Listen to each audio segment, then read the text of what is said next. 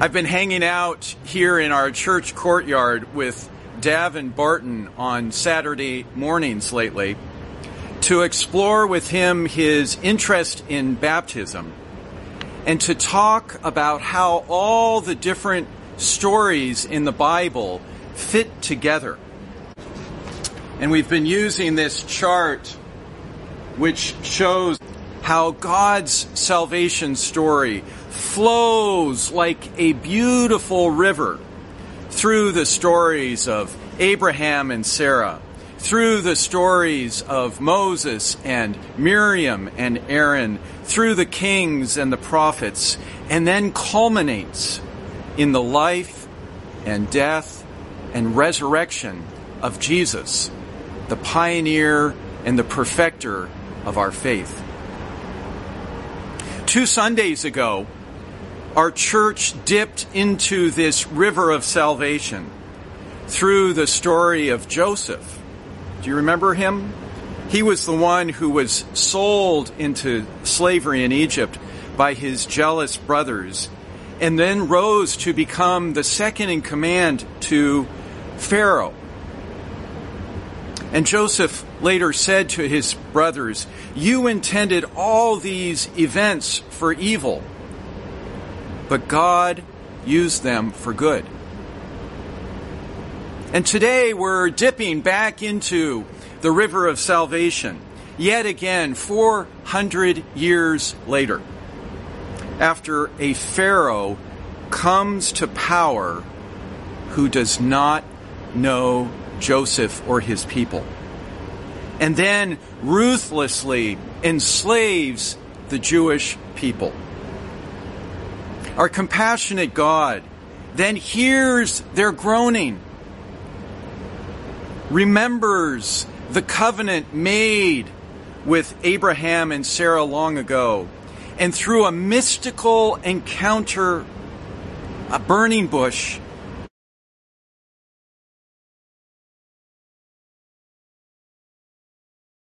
calls Moses to liberate God's people from Egypt's racist house of slavery. Jewish lives matter. Moses then leads the Israelites on an exodus out of Egypt through the parted Red Sea and toward the promised land. it's a journey that should only take two weeks but it ends up taking 40 years.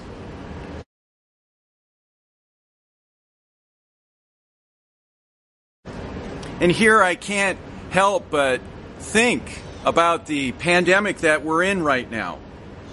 I mean, at first, didn't we all expect that we'd be out of this pandemic in two weeks? And here we are, 29 long weeks later, with no end in sight.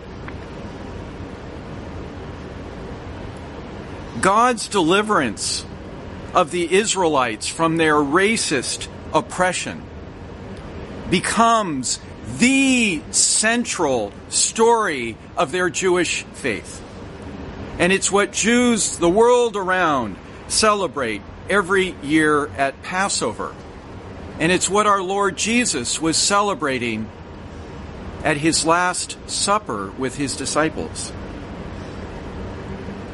in the Exodus, we see our Creator God creating again, creating this time a new people.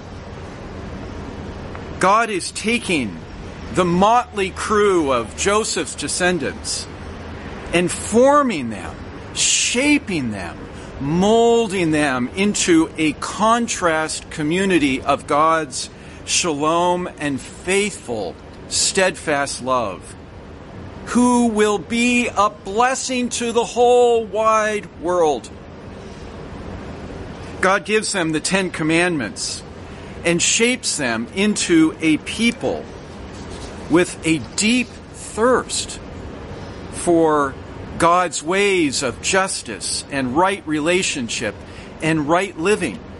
And most of all, shapes them into a people with a deep thirst for God. But as we learn today, it's a whole lot easier to get the Israelites out of Egypt than to get the Egypt out of the Israelites. Out in the wilderness today, though God faithfully leads the Israelites with a pillar of cloud by day and a pillar of fire by night, and provides them with daily manna, we find the Israelites today still on the verge of rebellion. Give us water to drink. They cry out to Moses. We're dying. We're dying of thirst. And on the verge of stoning Moses, they scream, Why did you bring us out of Egypt? To kill us and our children and our livestock with thirst.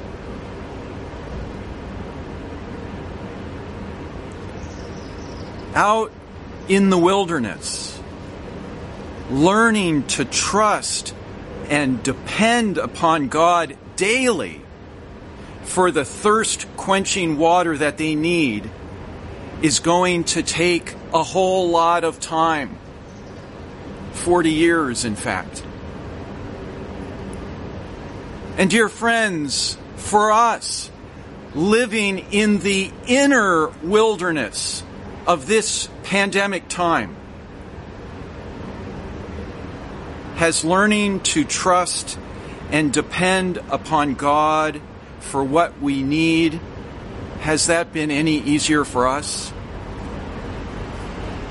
I don't think so.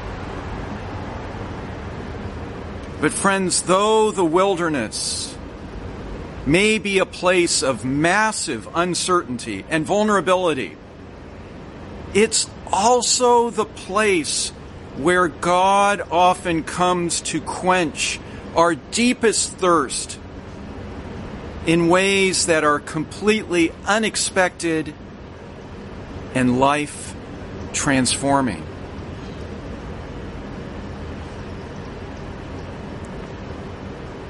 This past Saturday, when we all gathered together at the Cooker Farm,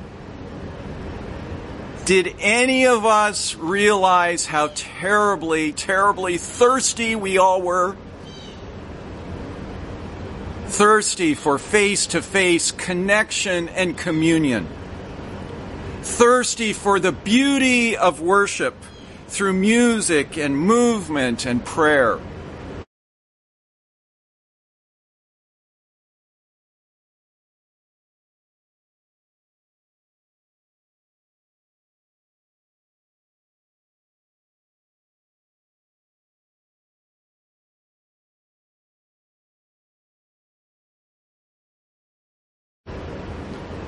Thirsty for fresh glimpses of the kingdom of God, God's realm of justice and peace and joy, joy in the Holy Spirit.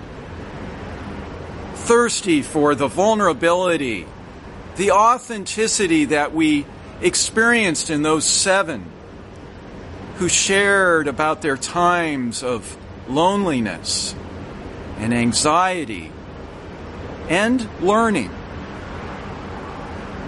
thirsty for the way that God's presence with us is mysteriously deepened and intensified when we gather together as the body of Christ. As many of us have said to each other since then, we left feeling refreshed like we'd all taken a big, long, thirst quenching drink. Oh God, my soul thirsts, thirsts, thirsts for you, the psalmist says today, as in a dry and weary land where there is no water. As a deer longs for flowing streams, so my soul longs for you, O God.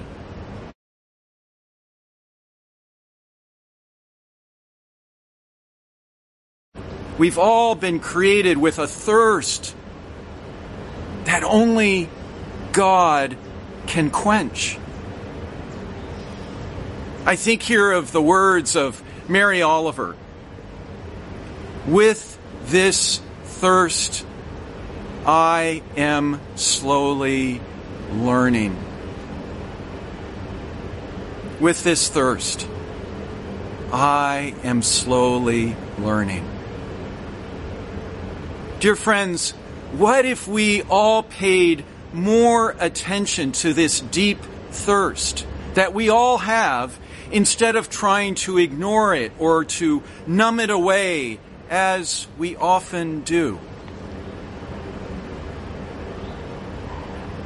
And friends, what if one of the main purposes of East Chestnut Street Mennonite Church is to be a community where all of our other thirsts are slowly being redirected, reoriented toward God and God's dream for our world. A community where we're all learning, as Jesus says in his Beatitudes, to thirst, to thirst for righteousness, to thirst for justice and to work together for what is right and good, and to be a blessing to the world around us.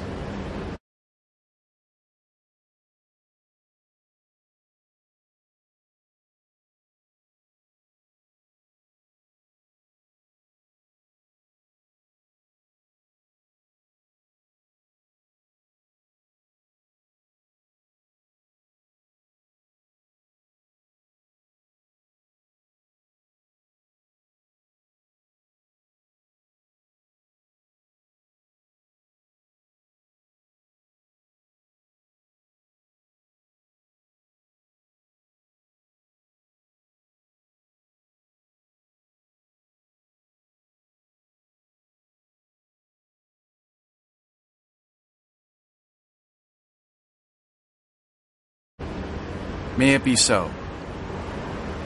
Amen.